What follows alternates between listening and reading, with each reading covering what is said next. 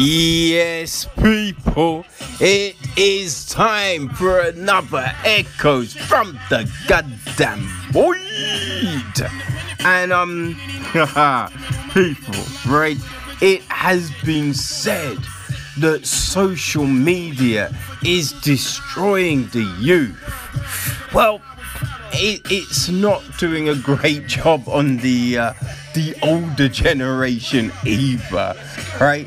Um, now this I have to think is hilarious, right? But a um a mafia, right? A mafia henchman. He was um you know he's been a, a fugitive, right? He'd fled Italy and he was uh, living it up, right? He is living it up in the Dominican Republic and he'd been hiding for a while, right? He'd been hiding for a good chunk of change. But this dumb son of a bitch, right? He he was uh, caught because he decided to do a YouTube cooking show. yes. he thought he was a bit of a Jamie Oliver. and um, yeah, got himself caught by the feds. Right, so it said he'd covered up his, you know, he'd made sure to not show his face. Right, but the dumbass forgot that he's got recognizable tattoos. And uh, yeah, everyone could see the tats, and uh, they figured it out, right? Figured it out. sent the, you know, sent the hounds in, and um, homie is getting extradited back to Italy to face charges. And the thing is, right, he was a member of one of the most infamous, you know, mafia families who right now are, um, yeah, getting everything thrown at them. 355 members of this family are uh, currently facing charges. 355. That is insane. Insane, right? But fuck, what are you gonna do?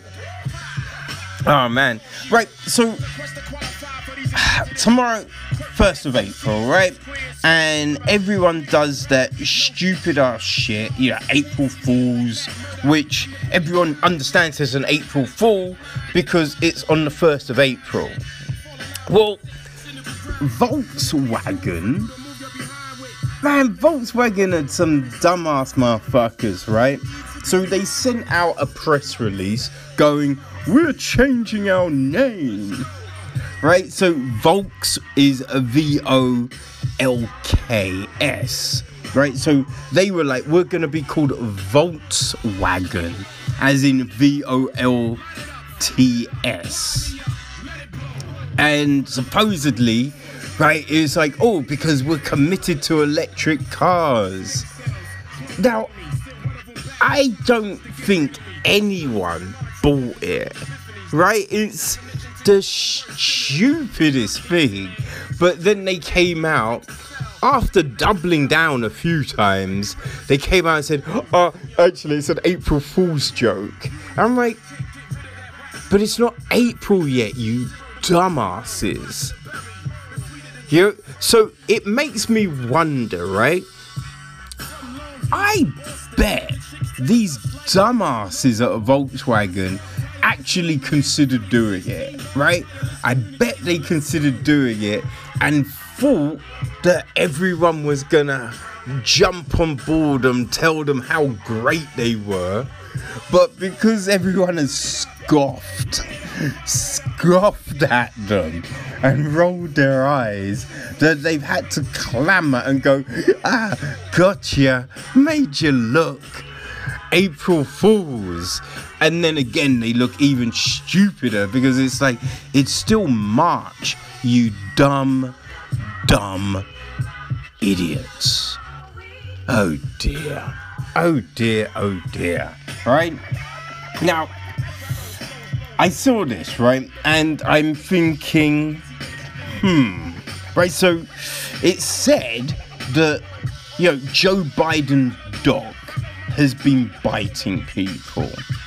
Right? Biting people. Now, there's a few things to this, right? Because, firstly, they're saying that, you know, they weren't, you know, dangerous bites. Right? They're saying that the, the people that got bit, you know, it wasn't um anything serious. Nothing serious, right? No injuries came from these bites. They were little nips. So you kind of think if that's the case, if that's the case, then what the fuck is wrong with people? Right? If it's not a serious bite, why would these staff members be blowing up the spot like that? Right? So either the people in the place hate that dog, hate the dog, and they're just like, if we make enough complaints, if we make enough noise, someone's gonna put that dog down. Or, now, what I think, right? Major is not even a dog, right? I think this is a conspiracy. I think Major is um Jill's pet name for Joe. Right? Joe's been getting a little frisky behind the scenes.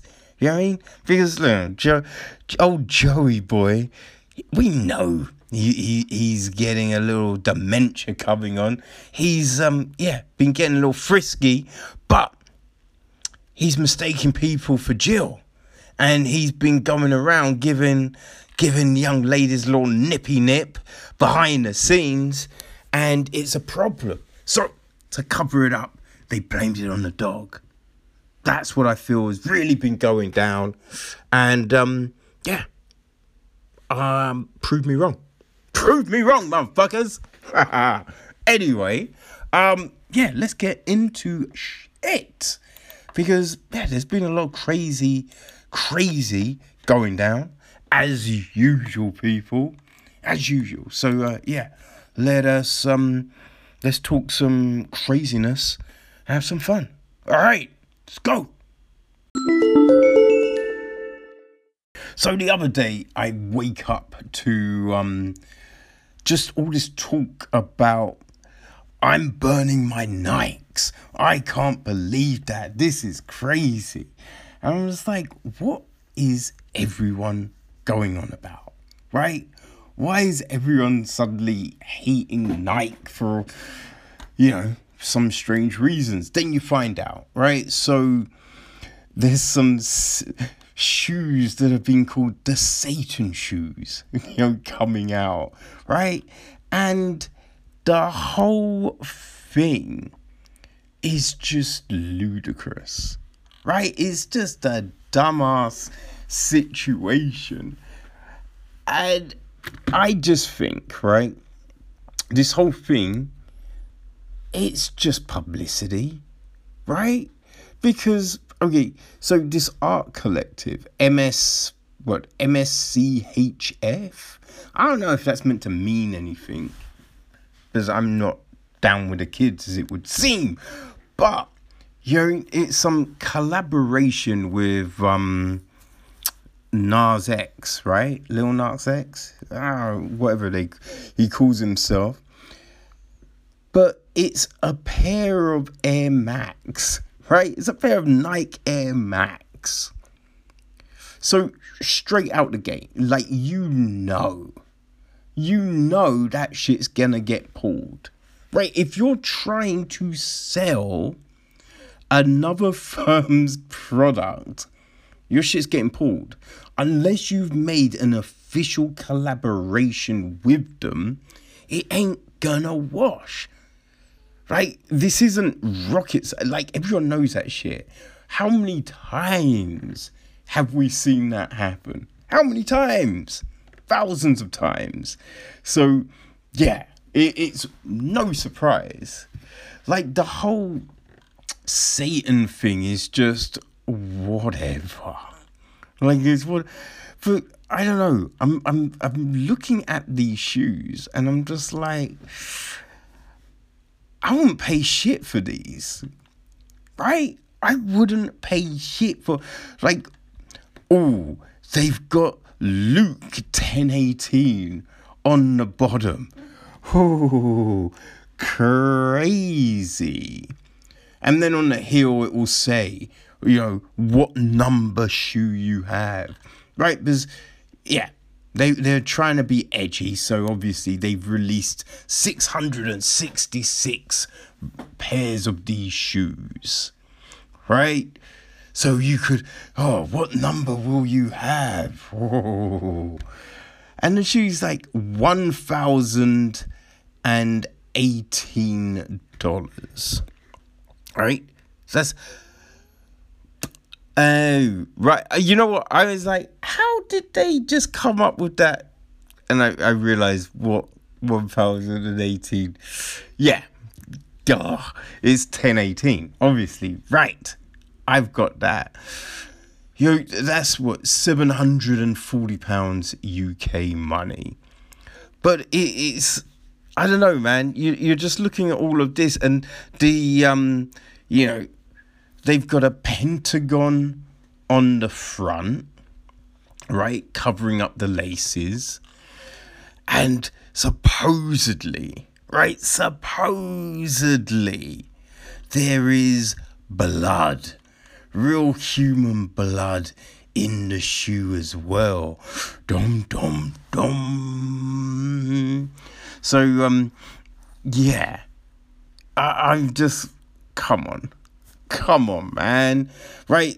So I think they've put what like two point zero three fluid ounces of red ink with a single drop of human blood. Right? But I have to think, how the fuck are you meant to know there's human blood in there? Right? It, it's, it's a cute thing to say, right? Be like, hey, you little goths, we got some, you buy these shoes, there's real blood in them. Ooh, go get you some. But no one knows if that's really to be human blood because well, no one's to cut them open and send it to a lab and be like, hey, can you just, I just want to check. Is there real blood in here? Can you, can you let me know? Hey, no one's to do that because, you know, that's gonna invalidate these stupid ass traders you've just spent all your money on. Right? But um yeah, there was this big uproar. Big uproar against Nike. And then everyone's a bit like, oh right. I understand. It's um, you know, someone else did it. It's not Nike that did it. But really, I mean, either way, who cares? Right? Because, listen, how many pairs of trainers do Nike put out every year? And there's some, like, I like a plain trainer, ain't gonna lie, right? So I'm like, yeah, plain trainers are cool. And you see some designs and they're just some crazy ass. You're just like, what happened with that? Right? They're just ugly as shit. Like, I don't like the, I don't think these trainers look great, right? And, you know, even if you were talking about the original, the original Nike version, they don't look great to me. But that's fine because there's a load of people that love them. So why don't you look at them like that? This is the thing, right? Why aren't people just like, okay, they made a, a stupid Satan trader. Fine. I'm not going to buy them.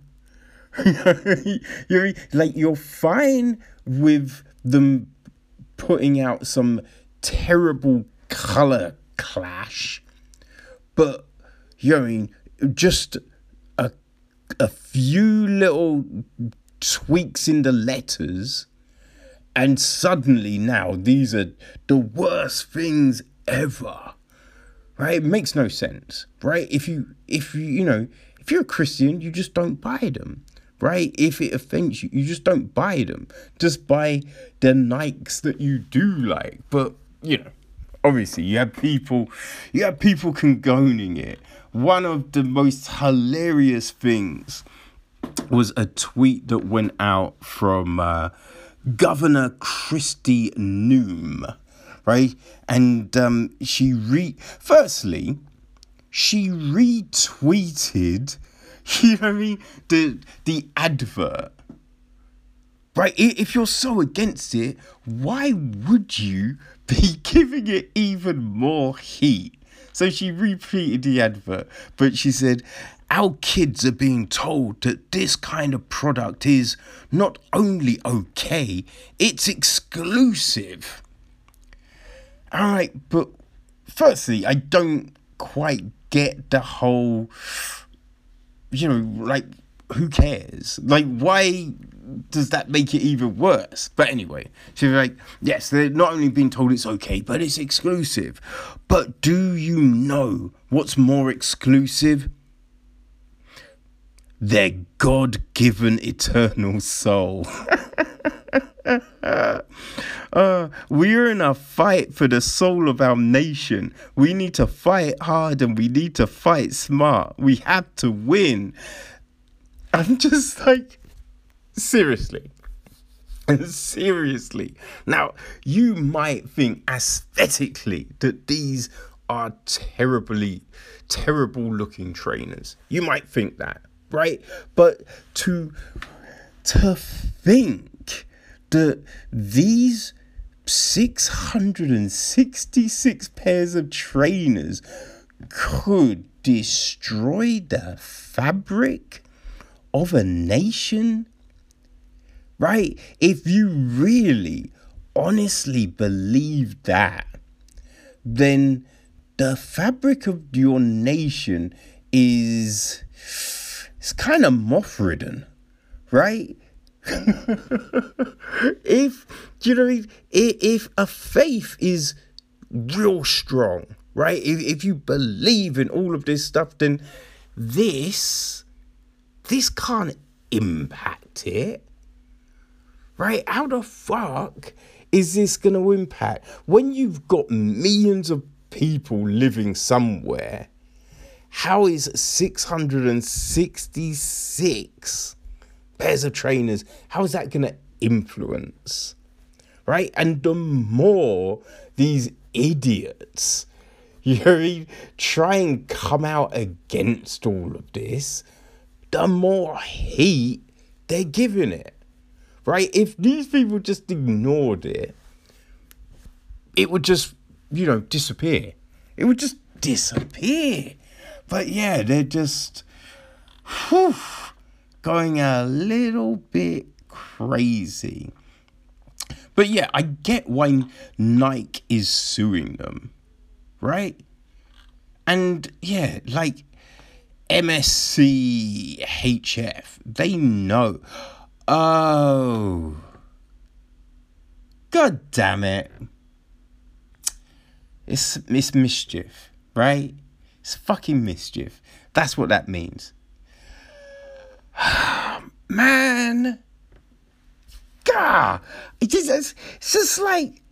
I, I, hate it when suddenly you have that realization. You're just like, what the fuck is this? And it's just like, oh, right. I get it. Fuck. It's mischief. They're trying to be cute. All right, fine whatever. But they knew, they knew Nike were gonna sue them, right? But that adds to the infamy, right? That's why you do it to create like this infamy, to be like, look at us, we are rebels, we're rebels. it, it, it's it's hilarious. Now, the people that paid all of that money for the traders. These little wackadoos, they are hilarious. Right, they hilarious. Now, one of them is completely full of shit. Completely full of shit. Right? I, I think it's a Joseph Reich. Right? He's um, you know, oh, he's like, what is it? I just, oh man, it's laughable. It's like, I wanted to support a black gay man who is attempting to show a different narrative in a majority Christian country that currently is dealing with a lot of issues with black people. So, what better way to do that than to buy shoes that this person has collaborated with? I was like, shut the fuck up. I'm like, what are you talking about? Like, what are you talking about? Right? I was like, what is the different narrative? like, that is the biggest horseshit statement in the world. It is. Because you know, people are just trying to spin these trainers. This other person, right, a Mackenzie Norris, you know, he's um he's pissed, right, because he wanted to flip the traders. Right, so it's like in general, I think Nike's lawsuit and their intervention is pretty ridiculous considering how much damage it can cause to everyday people like me who just like to customize and resell their products legally. Right? So, this little numbnut, he was trying to resell the traders for 2500 right 2500 so more than 100%. That's what he's trying to resell them for. So it's not like, oh, I, you know, there's no outrage on creativity, right? The outrage is I couldn't make a ridiculous amount of money. Like, that's it. That's it, right? So, ah, too many people trying to fake the funk, man. It, it's it's insane. It's insane. But man, I'm like, the trainers aren't even nice. How are you dropping all that money for trainers that aren't even nice? It's crazy. It's crazy.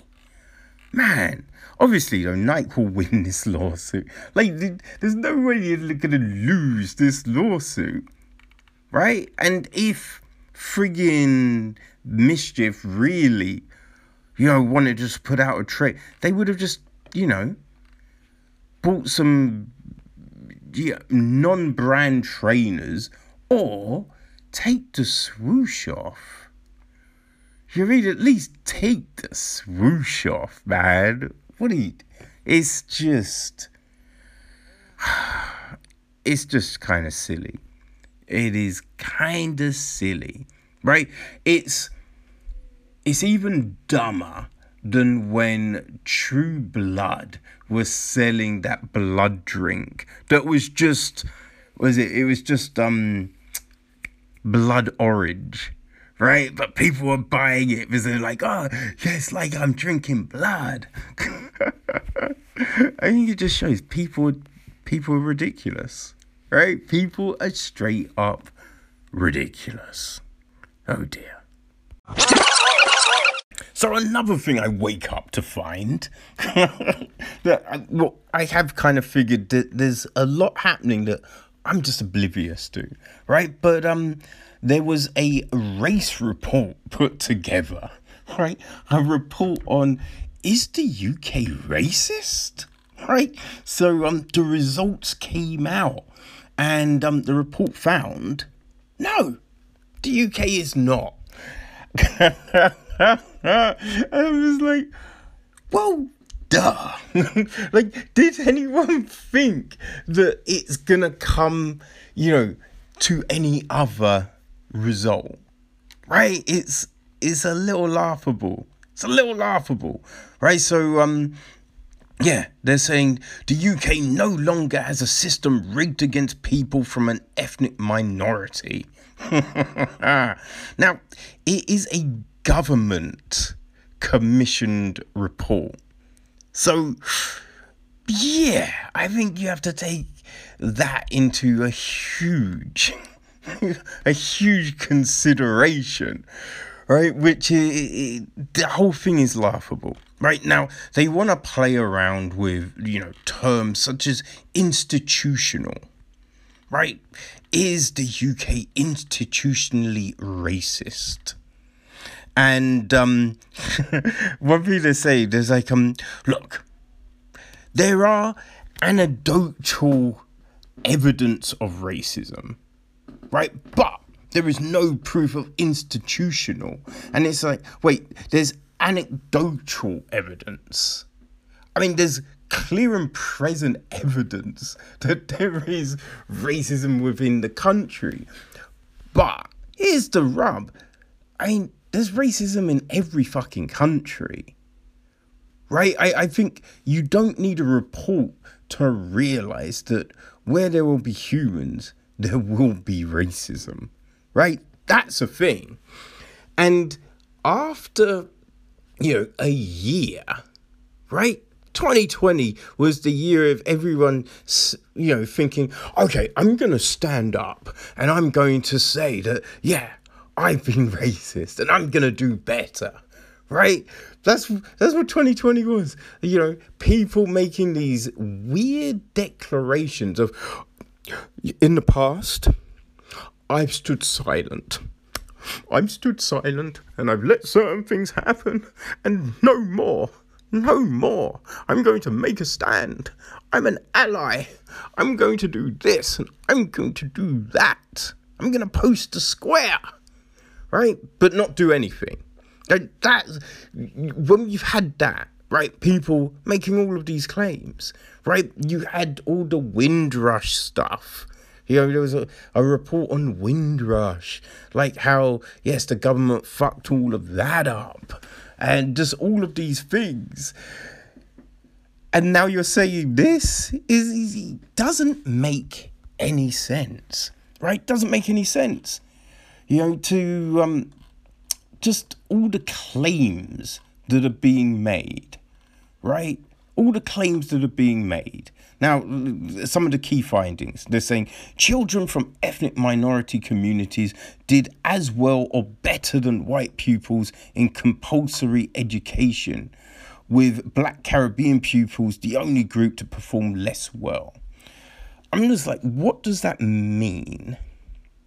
Right? What does that actually mean? You're you're not saying people are leaving and getting better, you know, great jobs or anything like that. Like, what are you saying? You know, then they're saying the success in education has transformed British society over the last 50 years into one offering far greater opportunities for all. Well, again, we know that's not true. Like, we know that's not true.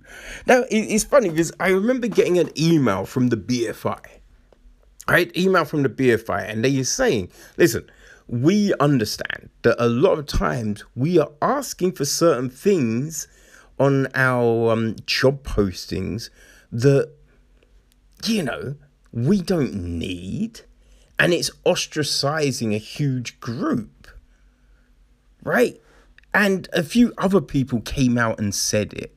Right? This is a fact. When you're asking for certain experience, which not everyone can get, right? You you are closing doors.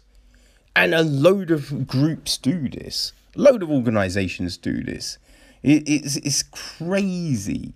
Like you see some of the requirements, and you're just like, I've done that job those are not real requirements of the post. What's happening here? Right? So, no. It, you know, I think we've seen more minorities in places because, you know, there's all these schemes and requirements. But you have to look at it and think where are these people in the hierarchy of organizations, right?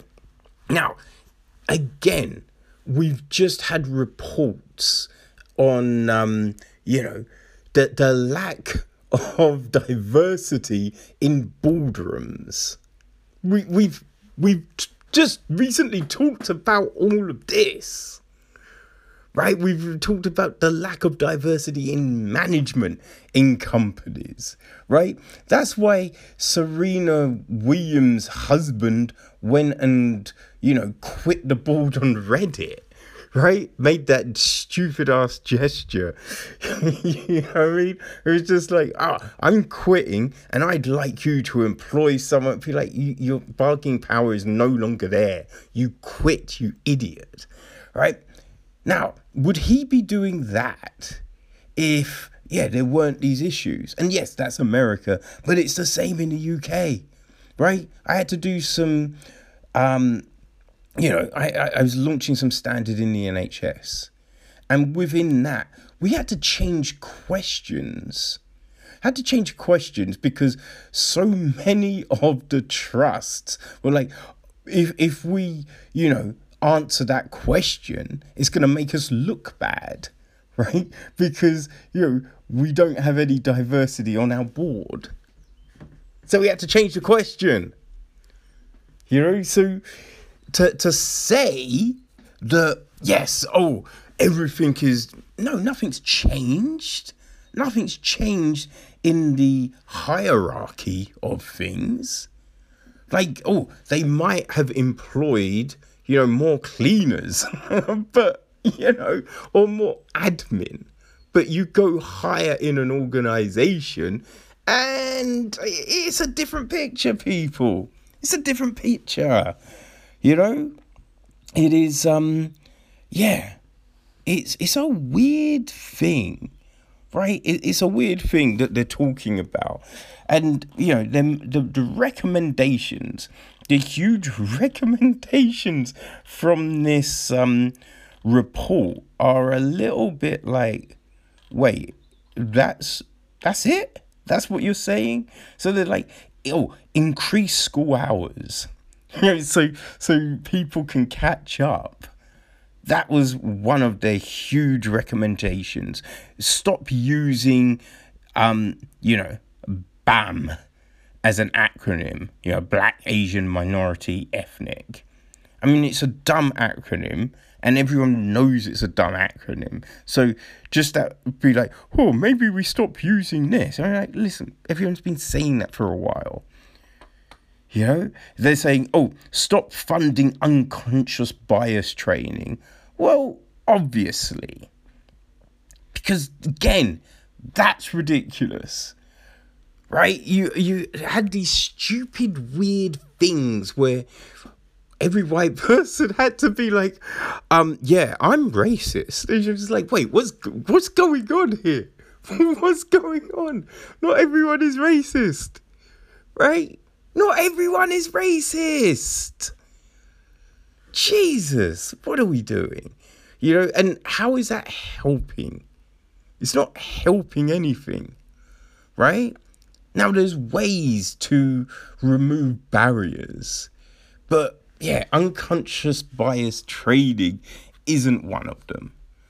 I mean, a, a big issue is just recruitment in general, because people don't know how to. Right? They don't know how to recruit. They don't know how to interview people. And listen, the, the, I think the huge thing isn't so much, oh, I don't want to employ a minority but people like to employ people that mirror them. You know, so if you're getting interviewed by someone who, um, you know, loves reading, you know, is a tea drinker, right? Maybe loves cats. If you're in the interview, you'd be like, oh yeah, my spare time, I love to, you know, I, I love to read. Oh, I've got cats too. Oh, I love cats. Oh, could I have another cup of tea? You know, the person they're talking to is going to think, oh, I really like this person. You know, and that person is getting a, you know, a boost when it comes to selection. It's as simple as that. Right? You people like to be around people that match their viewpoints. And we have definitely seen that. we, I mean, that's that's just been something that is drummed in, you know, over the last few years. It's pretty evident that it's a fact, right? So it is.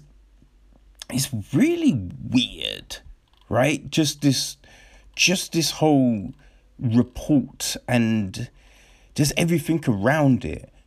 You know, like listen the pandemic showed, right? Minorities would have are people that are more likely to die of COVID. But it's very hard for, you know, minorities to get the vaccine. Right? These are things that you have come out over the last year. These are truths. Right? These are huge truths. So it's it's weird. It's really weird when you have people try and claim that, yeah, no, like the, the system isn't stacked. It, it, it's not stacked against you. Hmm. Interesting. Interesting.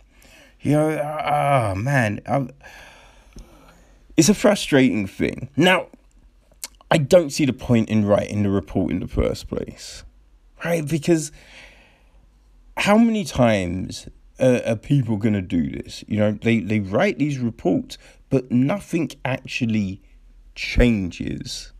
Nothing changes. You know, so what do you really think will happen? What do you think really is going to happen from this stupid ass piece of paper that has come out, right?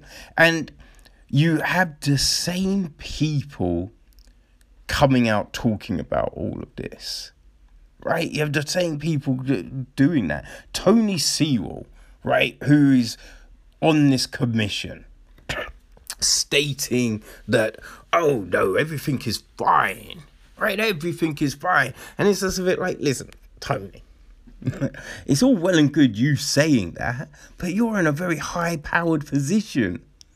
So everything might be fine for you, but it's not fine for everyone. Know, it's, it's not fine for everyone.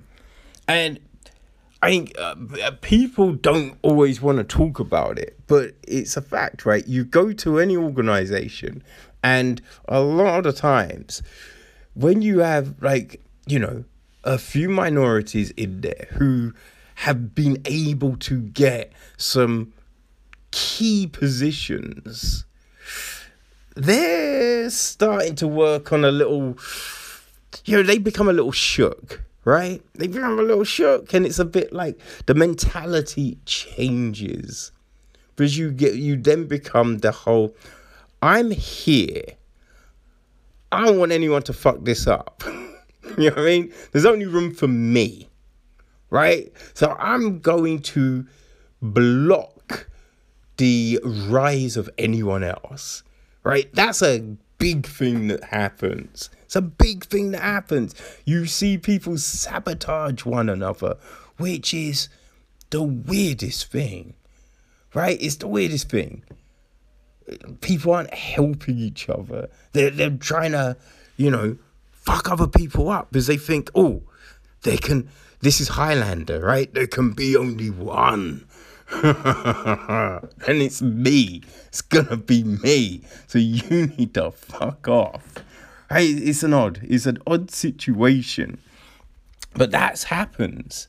Right? So I think we need to just we need to honestly look at all of this stuff. Right? We need to honestly look at it. And let's be real, like a lot of the things affects everyone, right? Not just minorities.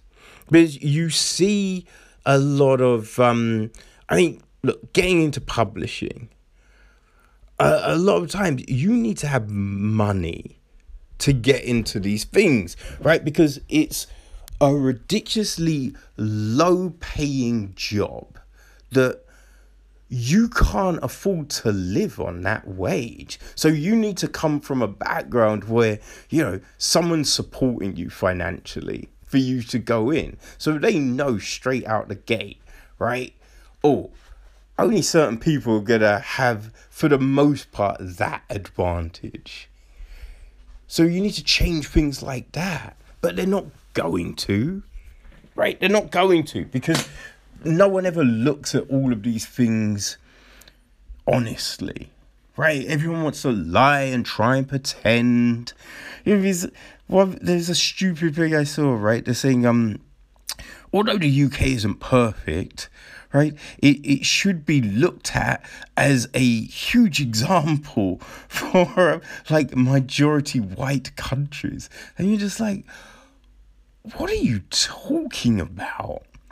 Right, last week we were just talking about how the royal family are a bunch of racists. You know what I mean? so last week the royal family and all of these people are racist, and then this week, I don't know, but the country's okay. The country's okay. So there's no problem here. It's just what are we doing? Like, what are we doing? Now, we, look, it can't just be white people are bad, right?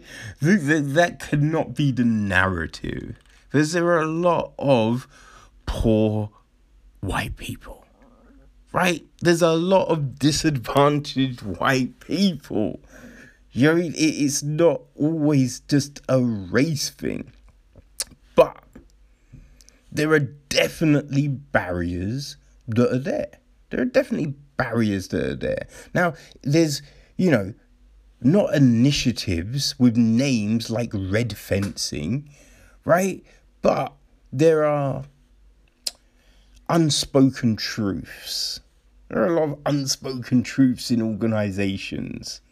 You know, on who should get jobs, who should get promotions, you know, how much someone should get paid. There's a lot of that, right? And if we're if we're not gonna just admit, right, it's never gonna change. So we don't need these dumb reports. We just need everyone to just address their bullshit. Address their bullshit. Make some changes. Look, you know what you're doing. So if you're doing some bullshit, Make a change. Make a change. You know? And that's how, you know, that's how things improve. Otherwise, in another few years, someone's going to commission another bullshit report and we're going to get more bullshit responses. It's just a circle. So, uh, yeah, I don't know. Like, nothing's going to come from this. But you know, one day, one day things will be different. when that day is, who the fuck knows? Right, it's been a trend throughout the ages, right, where people take credit for shit they didn't do. You know, it, it, especially in the music industry, right? You get people claiming that they've produced on a on a track, that they've written a track. Know, this has been huge over the years. So the other day, a group of writers, you know, they've come together, they're calling themselves the Pact it's it's like a band of um supervillains or something. Be like, you can call us the Pact. but yeah, they put out this statement, right? Now, um, yeah, there's these posts over social media one image says, what does it say? This body of songwriters will not give publishing or songwriting credit to anyone who did not create or change the lyric or melody or otherwise contribute to the composition without a reasonable, equivalent, meaningful exchange for all the writers on the song. Hmm. So yes, that's that's what they're saying, right? And yeah, there's all this stuff going out, everyone banding together. And I'm a bit like, okay, you know, that's all well and good. It's all well and good. But you then have um what's he Justin Tranter? I think that's I feel that's how you pronounce the name. Right? He's like um you know, oh, we want to make this change and um you know, help people, help the new generation of writers and all of that. But I, you know, it's not about shaming artists. I don't want people to, you know, make assumptions or anything like that. You know, we're just trying to. I'm just like, yo, if you're trying to help, right, that next generation, like the the younger songwriters, the less known songwriters who, you know, aren't making as much money as you. You've got to name fucking names, you dumb arsehole. Right? They, they're putting up these open letters. Open letters, just. I'm like, what the fuck is the point? Like an open letter. It's nearly as bullshit as an open sandwich. I'm just like, what's the point? It's not a sandwich. It's not a sandwich if it hasn't got a top, you know? And if if your letter is just to anyone, who's going to take it seriously? Right, you're not naming names. And the problem is, right, there's like, oh, we want to make this, you know, this situation clear so writers know and, and they can stop themselves from getting bullied. I'm like, just because you know something doesn't mean you're not going to get bullied. You know, if a big artist is like, I want credit. I want credit for writing that song. I want credit for producing the song. And you're going to do it. Right? Little friggin', you know, Claire Scruffs. She's to be like, uh, okay. If it's her first fucking song, she has no power whatsoever. You'd be like, uh, uh, but what about the open letter the pact put out? Be like, shut up, Claire and sign that shit over to me. Doesn't mean anything. Right now, if you start naming names, letting people know who are the problems, letting know people who are the problems, because come on now, are you trying to tell me that people aren't talking about these people? Happens all the time, right? Happens all the time. If, you know, listen, it, gets talked about with directors, with like in film, right? If you're talking about film, you always hear about oh, this director is a problem to work with, this actor, this actress. They're problems to work with. I think at one point they were saying I think they said like Keanu Reeves was a problem to work with, Katherine Heigl is a problem to work with, right? So people do it. I mean, people do it. So if you put out, right, these artists, they you've got to watch out, right? They're a problem. Once everyone knows, then you're in, you're gonna see that shit stop, right? Because they won't be able to do it, right? And everyone will know going in. You know, so if you know Elton John is an asshole. And I'm really, people, I'm using that just as a name. It was just a name that came to me off the top of my motherfucking head. It's not to say that Elton John is an asshole. I don't know. And I don't care. But let's just say, right? If everyone knows Elton John is a problem, right? So if he calls you up and he's like, okay, Jimmy, Jimmy, I want you to write me a song. write me a song, bring in the contracts tomorrow, right? You'll know to make sure your li- your lawyer has all that shit locked tight.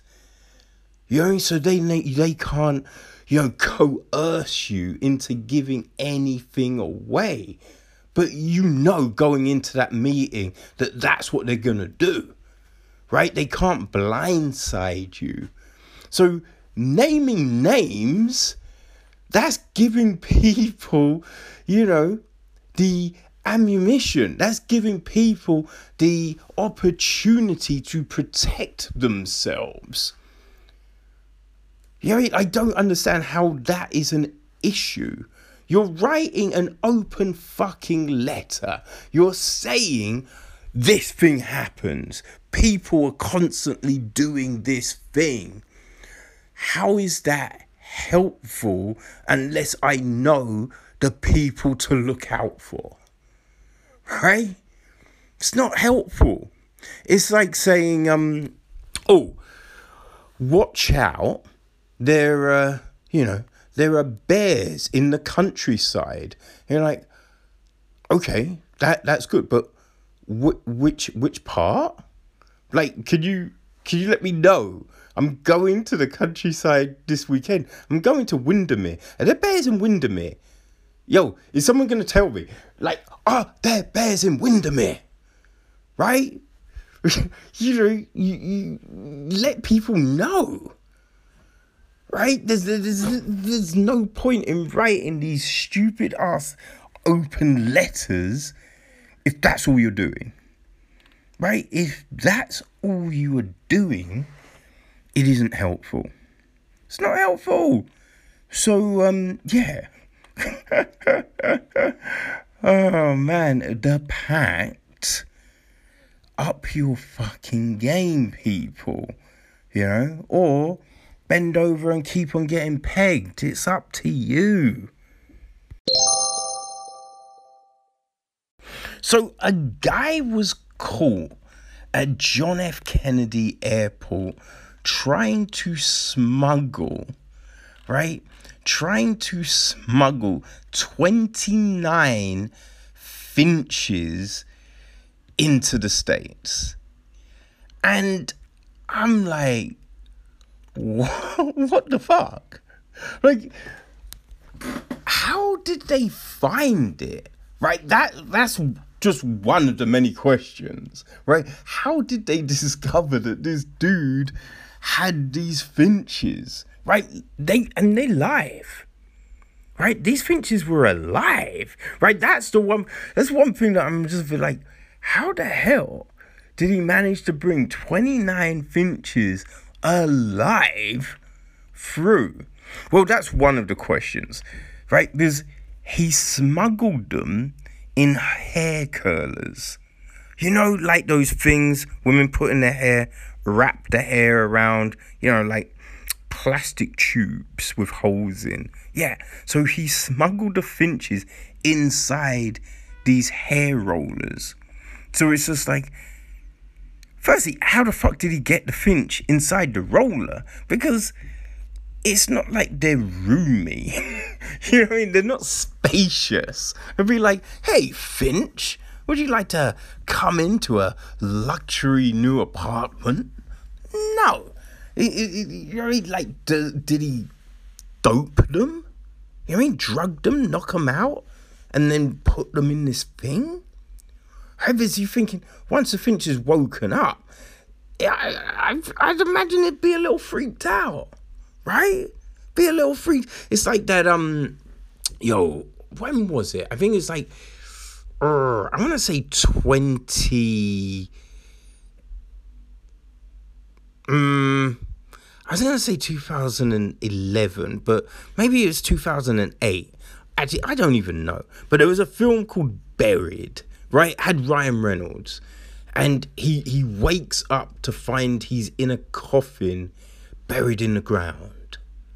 Right? It's a, it's a really good film, actually. Right? It's a really good film because we don't really get, you know, a lot of different locations, but it's kind of tense and it's interesting. But um, yeah, imagine these little finch suddenly wakes up and it's in this confined space. Harry, like you think it's gonna go a little crazy and possibly kill itself. Because you know, birds do fly into windows. So not always the smartest. You know what I'm saying? So yeah, how the hell did he get them into these things? And how did they survive? Because it's oh the guy was from Guyana, by the way. Georgetown, Guyana. So it's um six hours basically from Guyana to New York. That's not a short amount of time. Only six hours for this bird to be cramped up into this thing.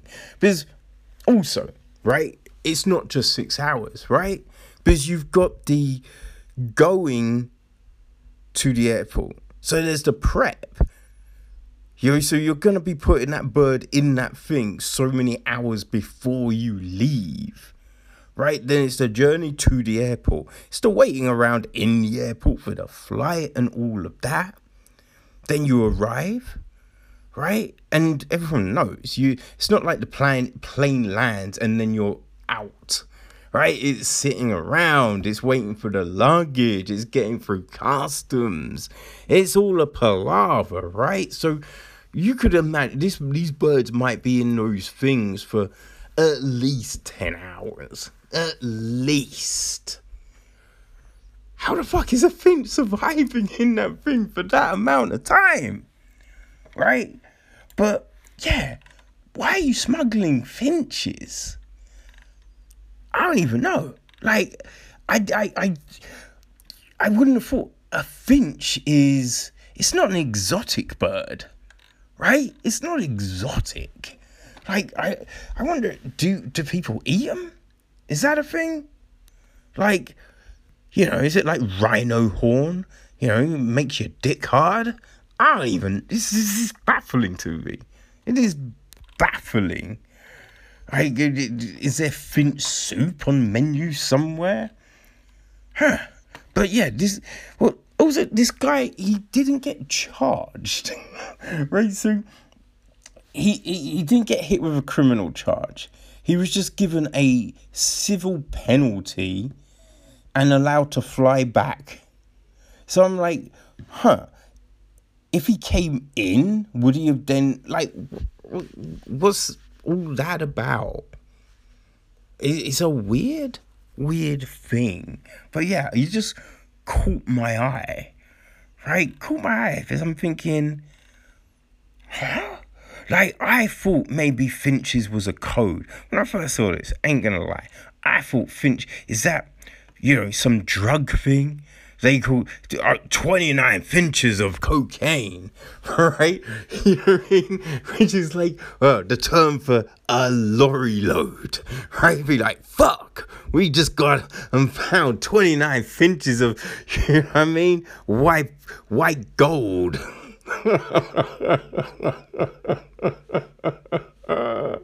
oh man, but no, no, it's the actual bird. It's the actual bird in a hair roller. How bizarre. This might be one of the most bizarre things to happen. Mm, I was going to say this year, but mm, probably not. But so far, so far, I think it could well be. Right? It's got to be.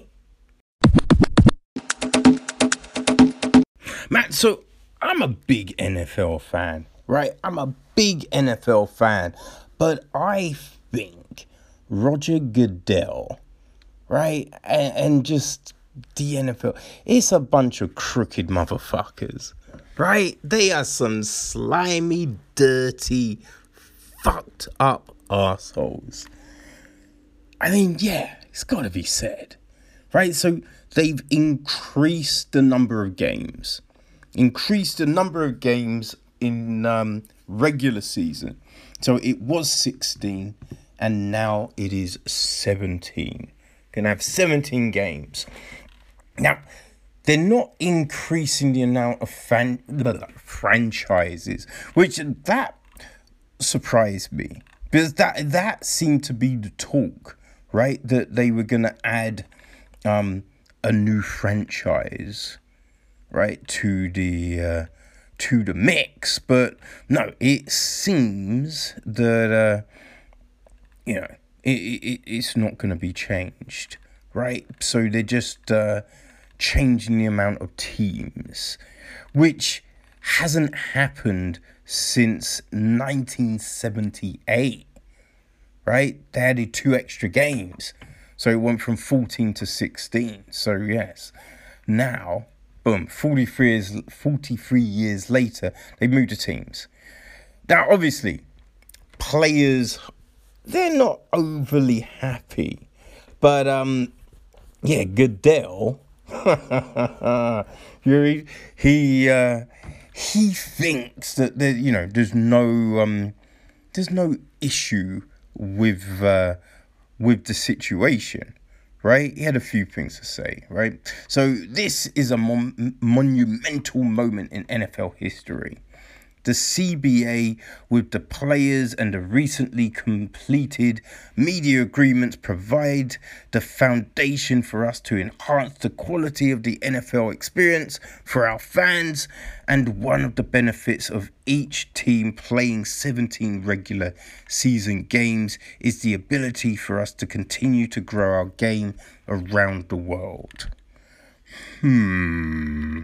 Okay, Roger right? So, um, yeah, people are saying, yo, this increased number of games, it, it, it's going to bring injuries and issues, right? Injuries and issues, because they are decreasing the number of preseason games, right? So now you're only going to have three preseason games and the, the, the, you, they want to say that most people, right, get injured during the preseason.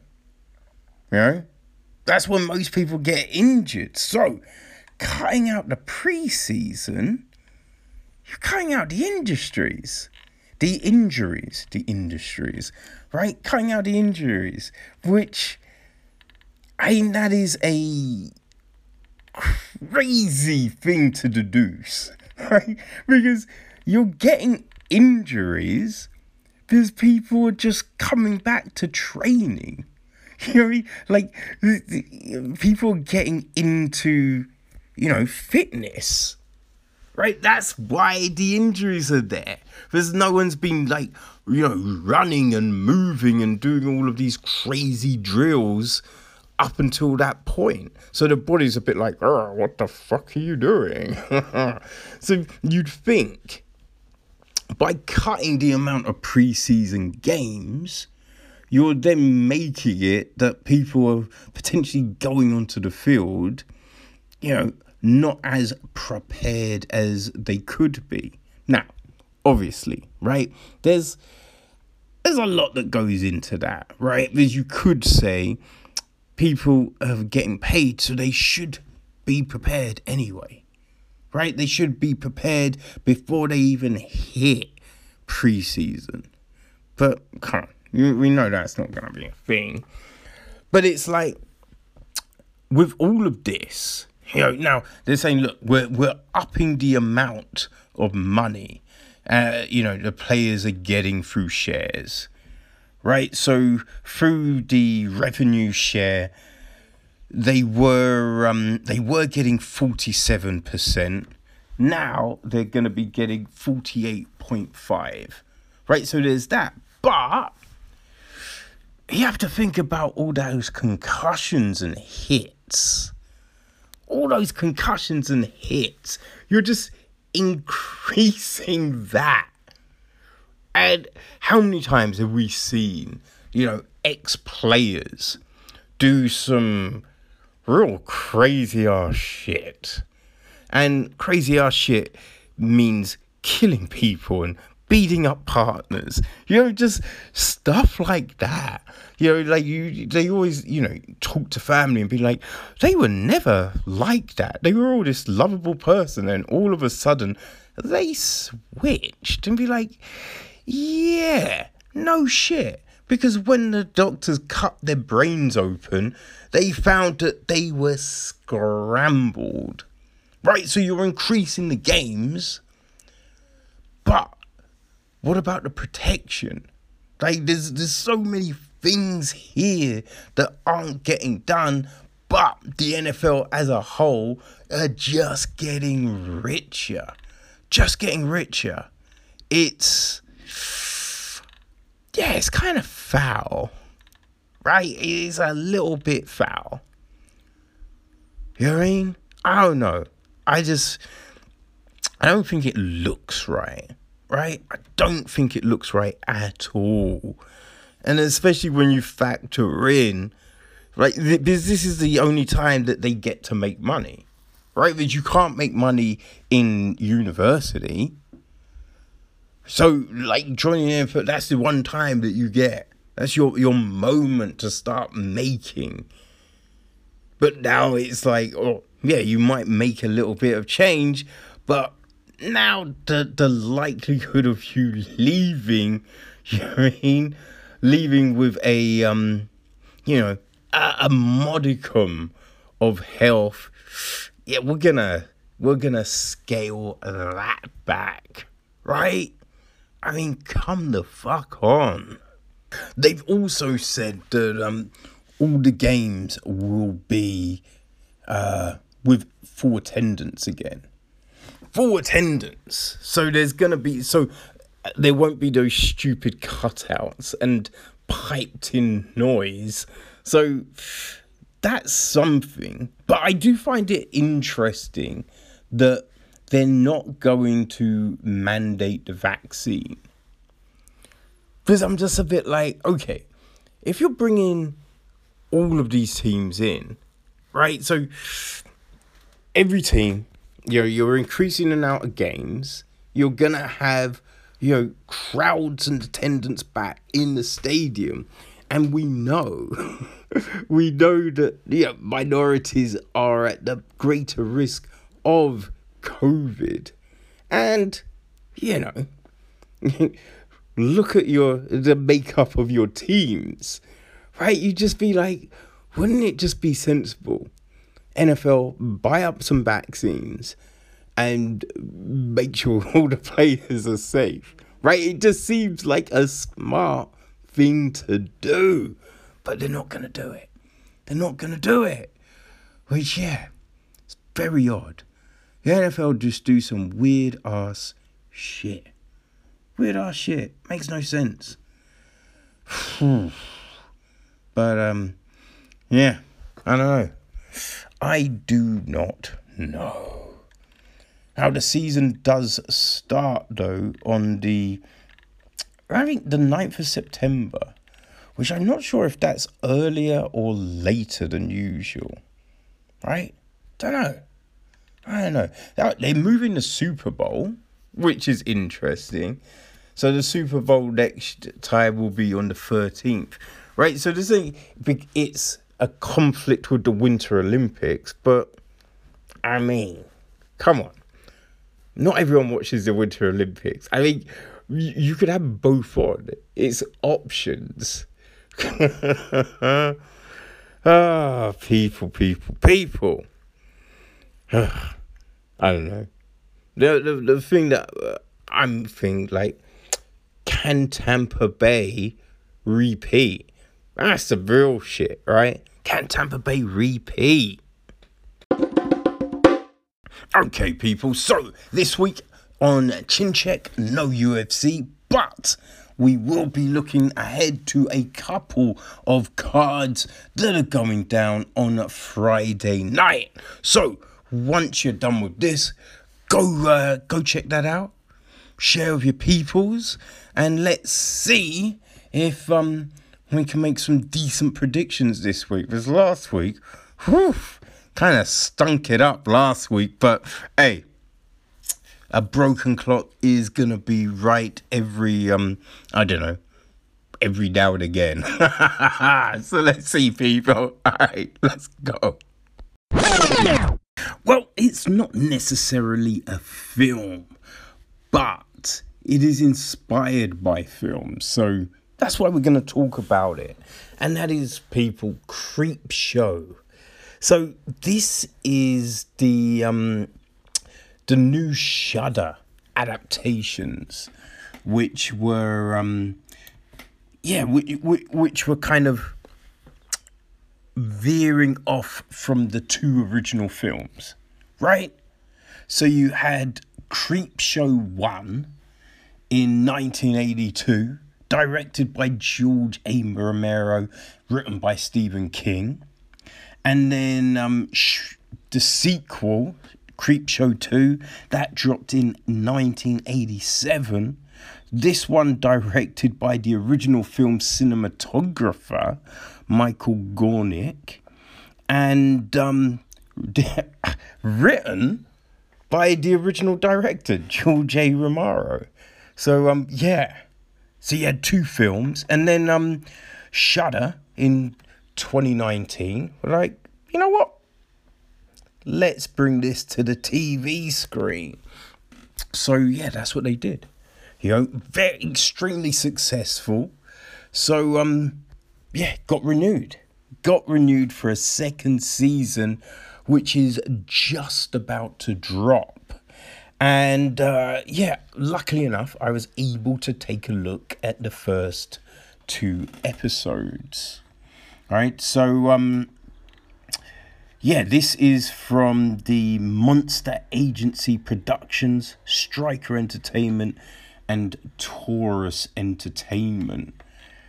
You know, uh, the first episode is written by John Esposito and directed by Greg Nicotero. Ugh. Greg Nicotorero. Nicotorero? Ugh. You know, he's a, a legend in the horror genre. Like, he's basically, you know, he kind of is orchestrating this um, TV revival of Creepshow. So yeah, the first it's interesting. I didn't know, right? So each episode is two parts, right? So the first one, it is um, Model Kid, right? So that was written by John Esposito. And the second part is Public Television of the Dead, written by Rob Schrab. And um yo, oh my gosh, right? I wasn't really sure what to expect. Now I do, but I, I swear I've seen the original films, right? And it, you know they use this kind of comic concept you know like the the viewer is um watching these stories that come to life out of a comic book right? So you know i think the, the whole production and everything like that is is very interesting and very well done. But yeah this original story you know this um model kid the gist is this right so Joe doesn't have many friends, but he's happy to hang out with the model toys of his favorite scary movie monsters, and he'll learn just how supportive his toy friends can be.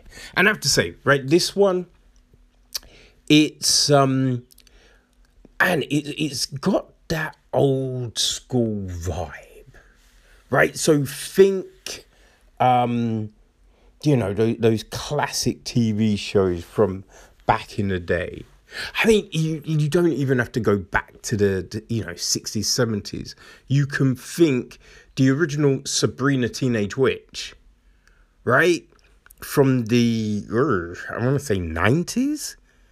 Yeah, I feel that was in the nineties, right? The the Melissa Joan Hart version, not the new version on Netflix, but yes, that version, right? And you think of the tone of it. So it's a little over the top, a little tongue in cheek, right? A little OTT, but fun. And that's what this is, right? So it, it, you've got these, um, basically, it's a kid that loves monsters, right? It's his crutch to help him get through, you know, this current shitty situation he's found himself in. And, um, like, the effects wise, effects wise is very, yeah, it's good, but it's got that old school vibe to it. So, you know, you think of those horror monster films, right? You, you think of any of those, you know, little Harry Hasselhoff, you know, like that kind of vibe to it. So, though the monsters are good, they're not too good to be like, oh, this is now kind of thing. You feel me? And um, it's a little campy, right? A little crazy. So the acting is a bit hammed up and all of that. So it's fun, right? It is fun and not overly scary. There are a few jumps in there for sure, but not overly scary. So, you know, I definitely enjoyed it. And I'm thinking, okay, yeah, I'm down. I can be down with this, right? Then you get public television of the dead, right? Which, um, yeah, this one written by Rob Shaw. So the, the gist is a public TV station and its happy daytime TV hosts are overwhelmed when the appraisal of an antique book accidentally summons a dark force. And yo, this one, people, people, trust me, eh, this this is a lot different right? This is a lot different to that first episode. So I think there are definitely bits of it, like bits of the production that lull you into, oh, it's going to be like the first episode, right? It's going to be like that first part. And that that was a that was a nasty little trick they played on you people because yo, this ups the ante. This part ups the ante for sure. Right? You you definitely have a lot more jumps. A lot more jumps. This is creepier. There is definitely a bit more scary. And um man, I think it makes you look at Bob Ross differently. Definitely makes you look at Bob Ross a little bit different, right? But it is it's a lot of fun. So this one, I would say, has a bit army um oh gosh, Army of the Dead? Is that Army of the Dead? You know, Ash. Ash, that dude, um Bruce Campbell, right? it kind of reminded me of um, those films, right? So yeah, you you you had those, right? So that's that's episode one. So you get to the end of episode one, and you're like, yo, okay, all right, I might have um, misjudged this it's not so it's it, you know it's not so kidified so yeah then episode two. Man episode two definitely ramps it up even more right? So um the first part dead and breakfast. So this is written by michael Rousselet and Eric Sandoval it's directed by Axelle Carolyn. And um, oh, actually, I've got the full cast here. So it's Ali Larter, C. Thomas Howell, and Iman Benson. And so the gist of this one is when a true crime travel vlogger documents her stay at a hokey haunted bed and breakfast, she gets a much scarier experience than she was expecting. So I think with this, it you know, I think you you get that whole um well it taps into that whole ghost haunting TV show kind of stuff. You know, there's a few people had them. I know in the UK, I think, oh gosh, I want to say there's a guy called Derek Acorah. I think it's Derek Acorah, something like that. It was one of my friends who, um, yeah, I used to know. She loved those shows. Loved them. Right? But not much happens. You know, there's a few oh flickery lights and all of that. But yeah. Uh but you know, the people love this stuff, right?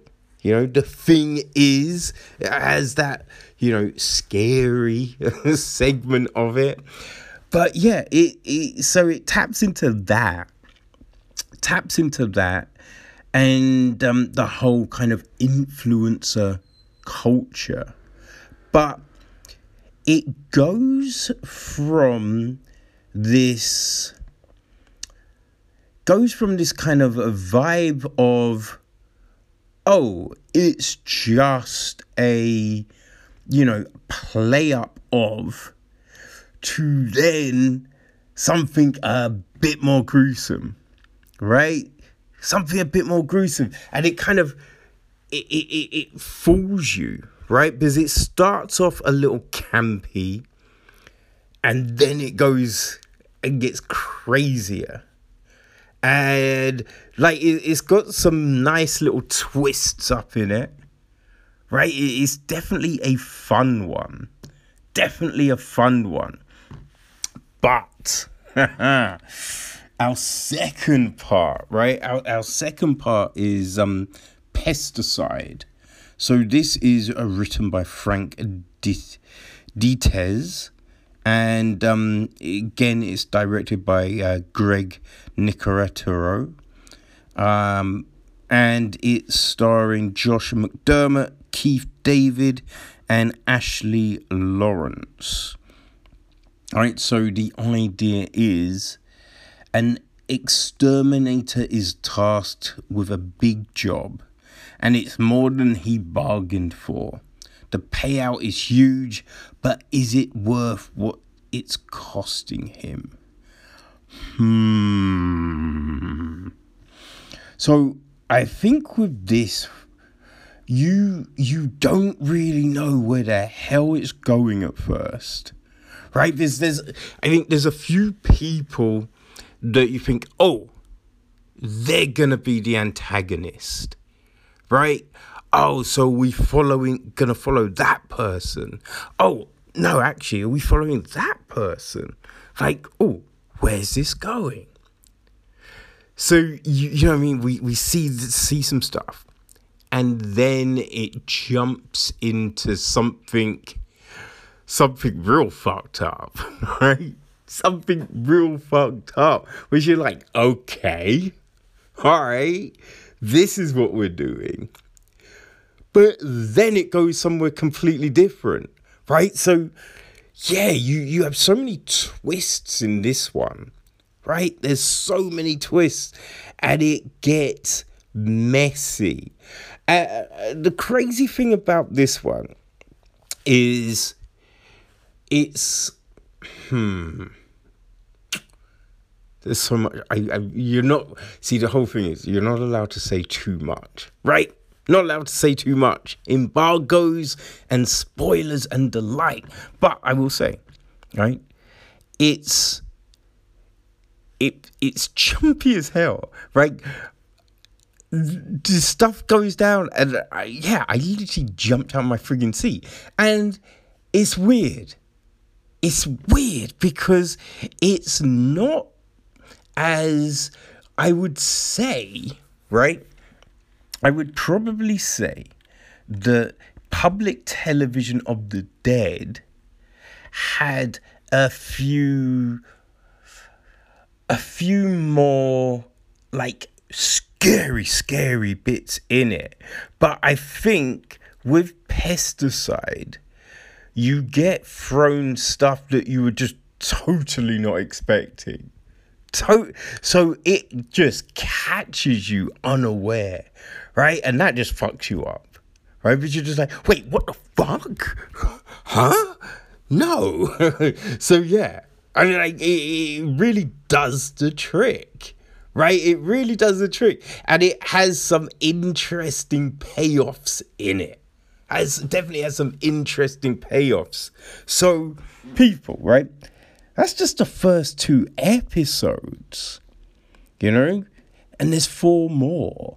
So, hey, if the first two episodes are anything to go by, yo, you, you're gonna wa- want to watch the rest of it, right? If you were fans of season one, yeah, you will want to do season two. You'll want to do season two, right? And people, even better news, right? Season three has already been commissioned. So, yeah, you'll be able to watch all of this, have your fun, and know that more goodness is going to be on its way. Right? So um yeah, it will be dropping on Shudder on Thursday the 1st of April. Ha ha ha. And people, right? It's a Shudder exclusive. So it's not like you can go, oh, let me grab it on Netflix or Amazon. No, it's a Shudder exclusive. So you're gonna go, gonna have to go and get yourself a subscription. But don't worry, right? Because if you go over to Shudder, you can get a, I believe it's a seven day, yeah, seven day trial. Not bad. And people, we have talked up so much of the Shudder content. It's been so good, right? It's been so goddamn good. So yeah, you're gonna want, you're gonna wanna, you know, get a little taste from that trial. But yeah, once you're on it, I think you're gonna stay, right? Because you get stuff like Blood Quantum, which we've talked about, Host, right? Hunted, you know, Lucky, which we um we got into a few weeks back, right? Scare Package, you know, Shook, which again we we got into that just the other week, right? And Slaxx too. They're ju- that's just a few of the great things you will find on here. The cleansing hour, the shed. People, there is so much. Violation, you know, which again we got into just last week. So there is a lot of fun things on Shudder, people, and now it's gonna be Creepshow season two. So you will not want to miss it, people. That's for sure. All right. So go enjoy, have fun. Um, yeah, there's a trailer in the, uh, you know, episode details. So you know, if you want a little taste of that, go check it out. But um, yeah. Ooh, people, watch it with a friend because it's jumpy as hell. Raw Creepshow Season 2.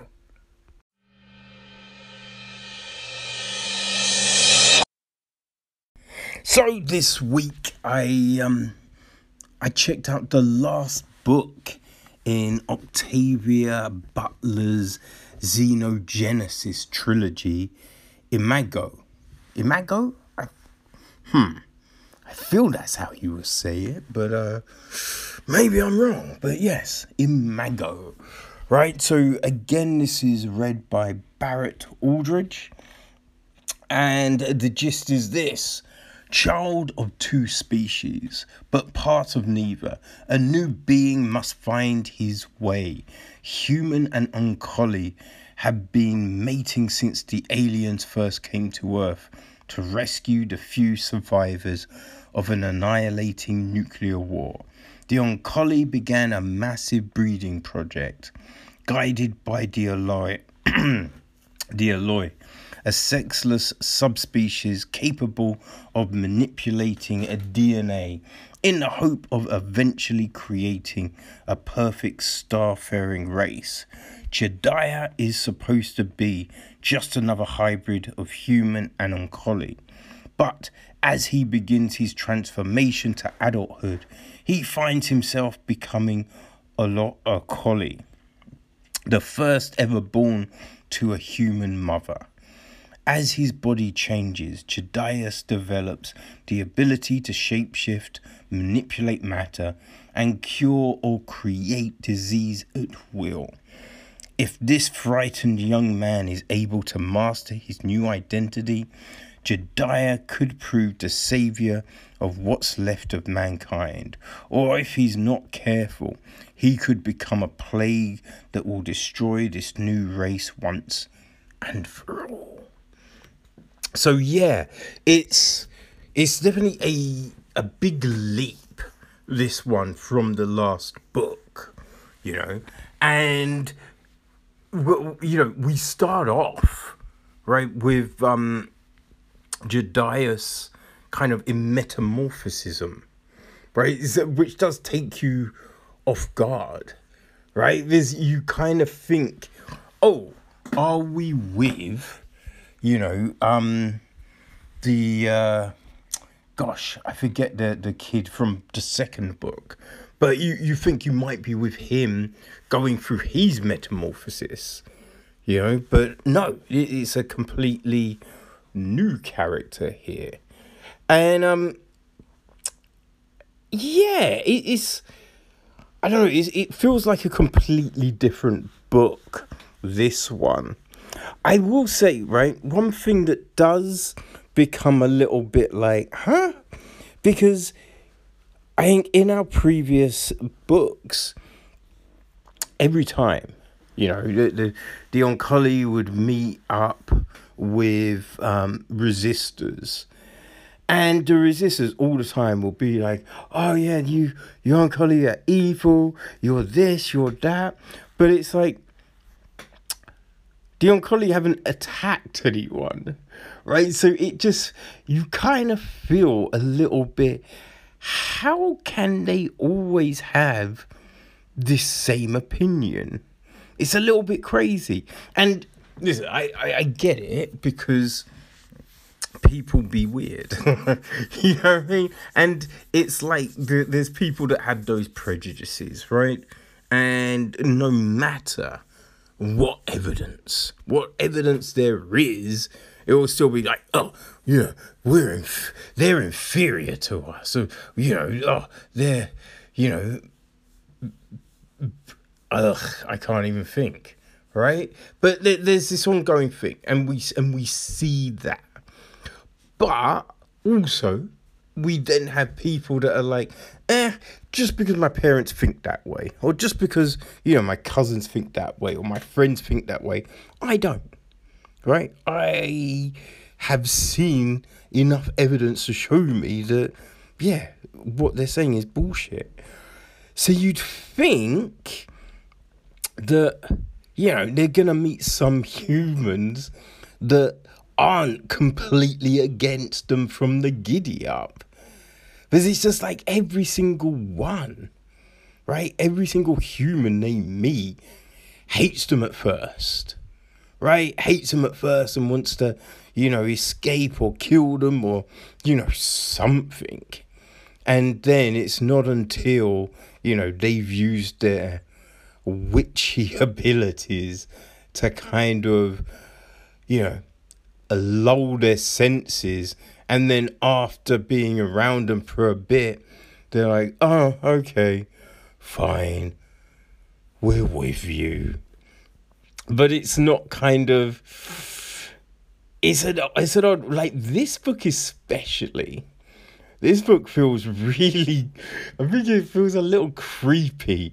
Some of those interactions because it's like, um, you know, Jodahs is like, oh, I need a mate. right? So I'm gonna f- trick these humans, right? And that's what you get. Like it's kind of um, you know, I think it's that one where you, you're telling you know the the partner, yeah, I want to have kids. Yeah, no, for sure, for sure, for sure. Yeah, we'll definitely do it.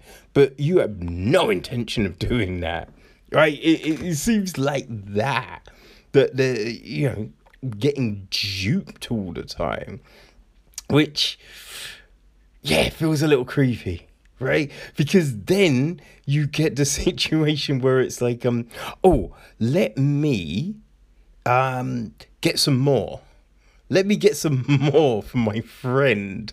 So it's just like, oh shit. You know, it's like they're out date raping or something. It's super, super sketchy. You know, the shit that they're pulling, which is, yeah, very, very weird. You know, very weird. But I don't know. Like, uh, Butler has got very good writing. Like I enjoy her writing style and all of that. But yeah, this book out of the three, it is definitely the uh, the most uncomfortable. Like there's the others, you get the others, right? You you can see what the situation is. You know, there's this ideology between everyone involved, and it makes sense right? You can see those logical arguments and back and forths and everything like that. But yeah, this one is more, it, it kind of feels more straightforward in the approach, right? That That's what it kind of seems like. And um, the ending, it didn't really feel like a, you know, this is the end of a trilogy. More of a case of, there's gonna be more, but there's not more, right?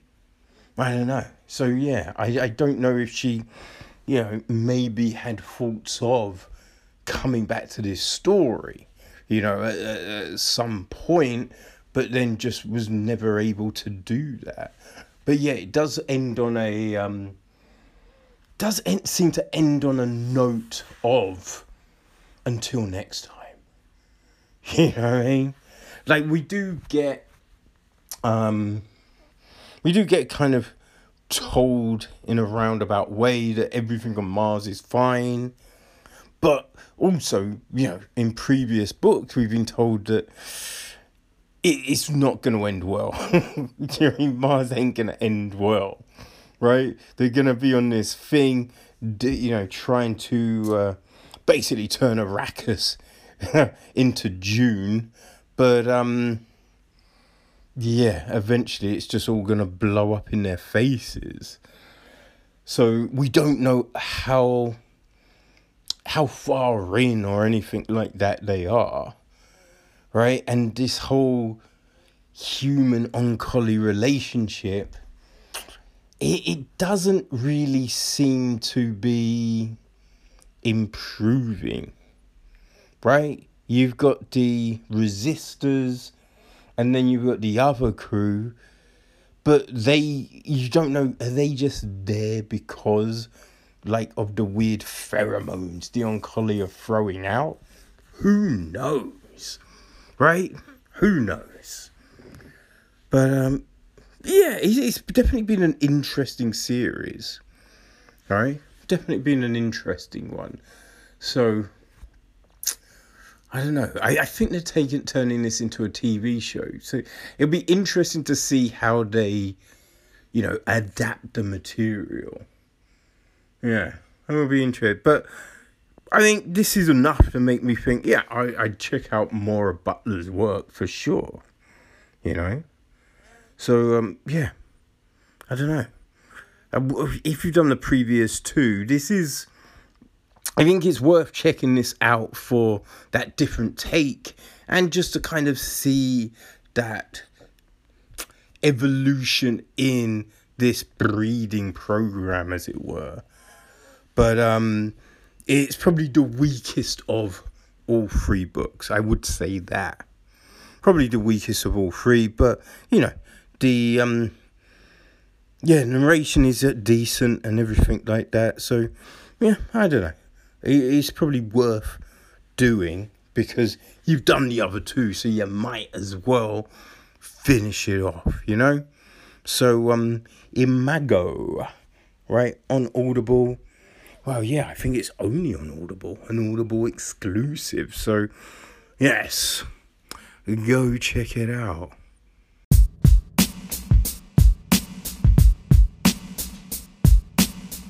Okay, people, so as we draw to a close on another episode, let's take a look and see what's happening in the world of TV.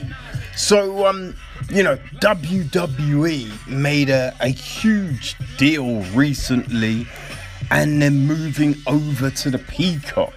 You know what I mean? So, Gone will be their standalone platform, and yeah, they're going to be integrated to the Peacock streaming service.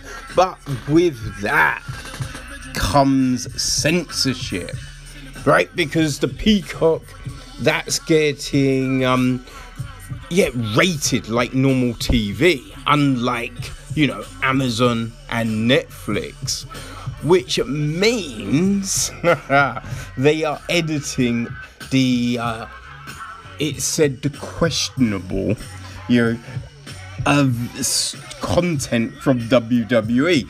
And you're thinking, that's basically all the 80s and the 90s, right? Because when you look at, you know, past characters, they were just caricatures.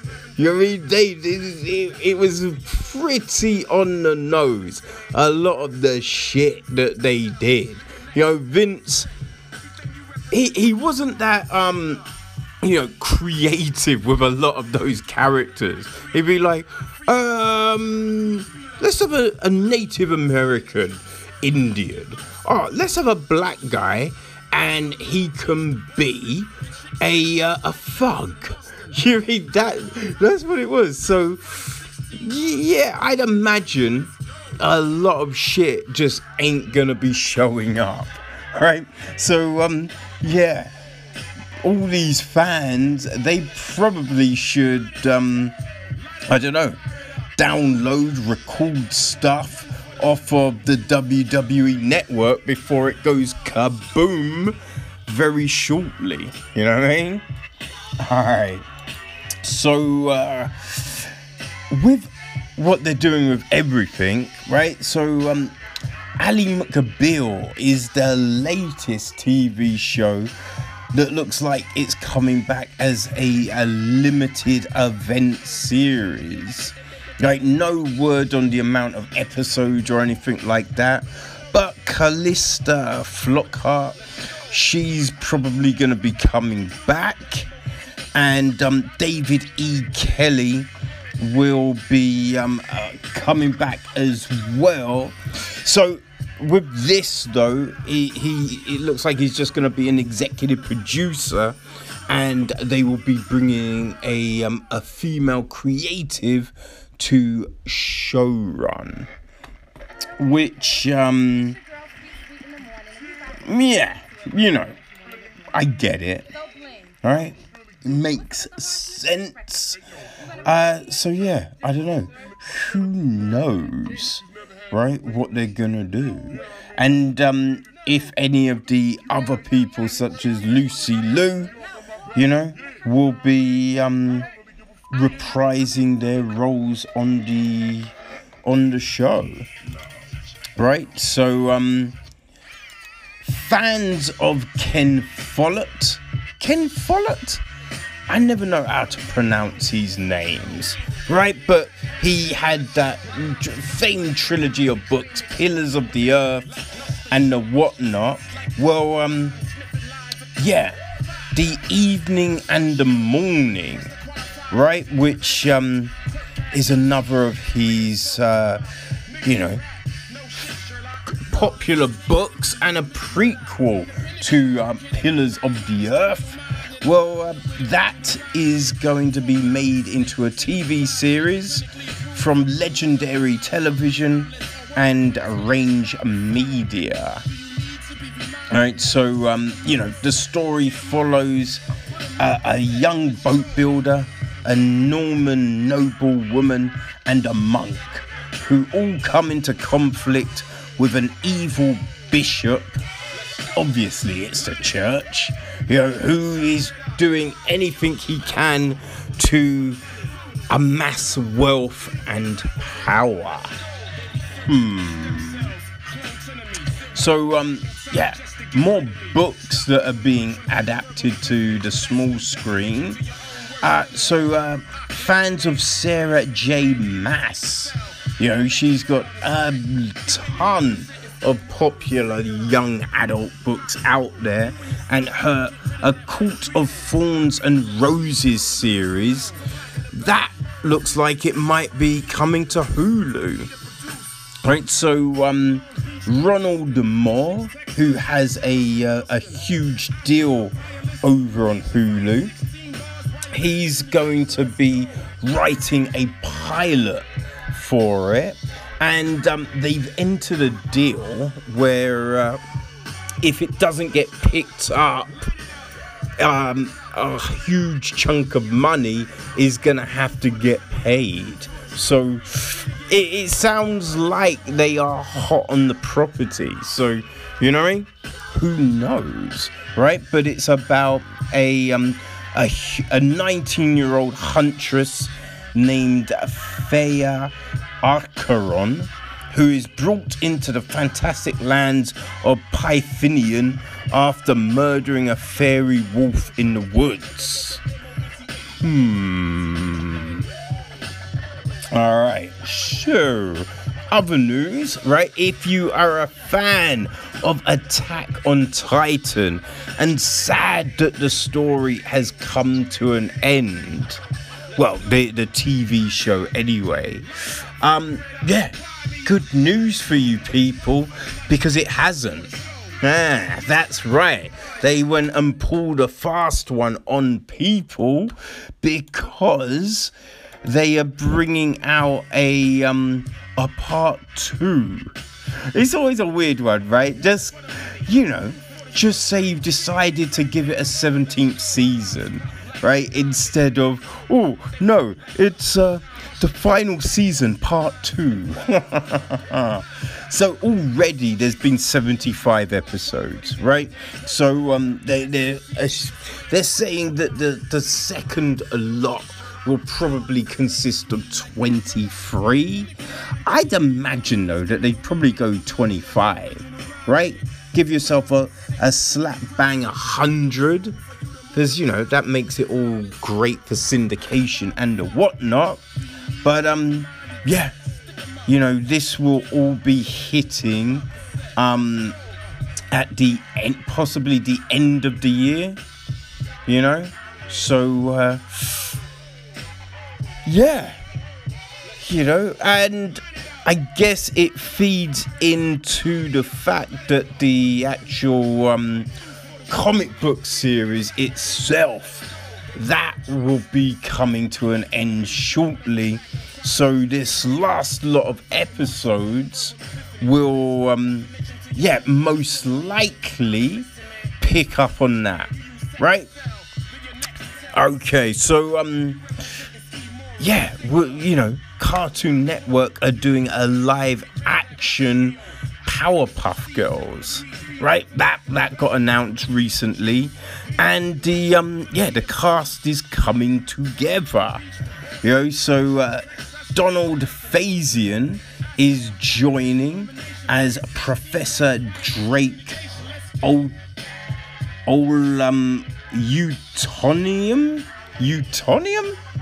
All right, so it says Utonium is a quirky, debonair narcissist scientist, um, genius, immensely proud of the three extraordinary girls he created in his lab. Hmm. Okay. I did not know that they were uh, created. Now, we've also, you know, the the girls themselves have been casted too. So Chloe Bennet will be playing Blossom, Dove Cameron will be playing Bubbles, and Yana Perrault is Buttercup. Huh. Yeah, these characters have got weird ass names, right? Hmm, I was never a Powerpuff person, to be honest, people. uh, so, um, yeah, other other books, you know, and whatnot being adapted is um, Amanda Bridgeman's, um, you know, story from 2018, The Subjugate. Right? So, um, this follows a pair of detectives who, in 2040, are called on to investigate a series of murders in a religious community that has turned its back on technology and the modern world. The obvious suspects are formerly violent offenders who have been turned into servants, but the town's Puritan citizens are also hostile and keen to avoid having their society and its institutions probed. Alright, so um, yeah, this is being turned into a TV series, right? So um, yeah, they've got um, who is it? Uh, Angie Fielder, Polly Staniford, Luke Rivett, and Ryan Cunningham on board to produce it. But uh, yeah, no cast or directors have yet um, come on board. But uh, I, mean, it, it, sounds interesting enough, right? Um, so also right?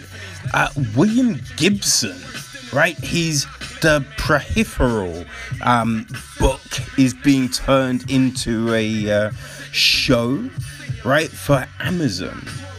Which, um, yeah, I enjoyed that, right? And it had a recent um, sequel, uh, which I forget the name, right? But um, Jack Reynor has um, been cast in the uh, lead role.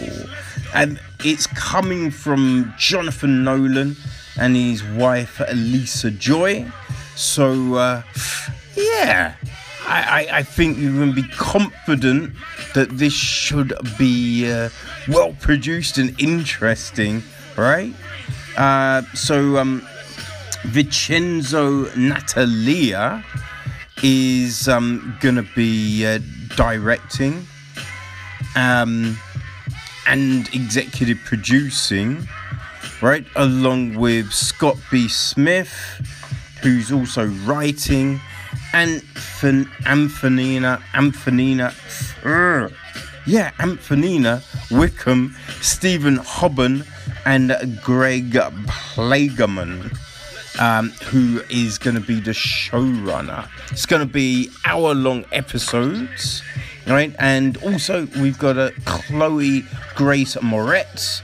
She's going to be playing Flynne Fisher, a woman trying to hold together the pieces of her broken family in a forgotten corner of tomorrow's America right? So, um, yeah, it was a very interesting book. So, uh, huh, definitely looking forward to this one, right? Um, also, people, mark it on your calendar, but the 20th of June is Rick and Morty Day. That is right, people, because the 20th of June will see the fifth season hitting the airwaves, right? So, um, it's 10 episodes, but we don't know um, if we're going to get them all at once or if they're going to split. I'm feeling as it's been delayed, we should get just all 10. I hate all this splitting shit. It's irritating, especially when it's 10 episodes because five, er, five just ain't enough, right? ain't enough. It's frustrating as a motherfucker. But um, yeah, there we go. Now let's end on this because um, you know, the other day, right? O'Shea Jackson Jr. put out a um a little teaser saying he's stepping into a galaxy far, far away. Galaxy far, far away. What's the thing? A galaxy a long time ago. Well, you know, Star Star Wars. He's joining the Star Wars world, right? Um, and uh, yeah, now we learned that he is joining the Obi Wan Kenobi limited series at Disney Plus right? And um, yeah, all the others on this piece, you know, we've got um, Moses Ingram, Joel Edgerton, Bonnie Piesse, Kumail Nanjiani. Um, who, yeah, you know, he's an Eternal, and now he's, uh, you know, a Star Wars person. We got Indira Varma, Rupert Friend, uh, Sung Kang, Simone Kessell, and uh, Benny Safdie. So, um, yeah, not a bad cast at all. So they're obviously joining Ewan McGregor and Hayden Christensen as uh, they reprise their roles. Um, so uh, yeah, Edgerton and Piesse you know, that's going to be Owen and Beru. Um, it's getting directed by Deborah Chow, right? And they're saying that it's a decade after Revenge of the Sith, right? So, um, yeah. I I don't know if this is based on a comic book, a book, I have no clue. But fuck it. I am down for the ride, people. But yeah, that's it. We are done for another one. So, people, we will see you next Wednesday. But remember, right? Go check out Check Chin Check. We've got Echo Chamber tomorrow. You know I mean? There's plenty of goodness for you to go and take a look at. So, people, you do that, enjoy, and um, we will catch up uh, next Wednesday or yeah on one of the other shows. All right, people, peace.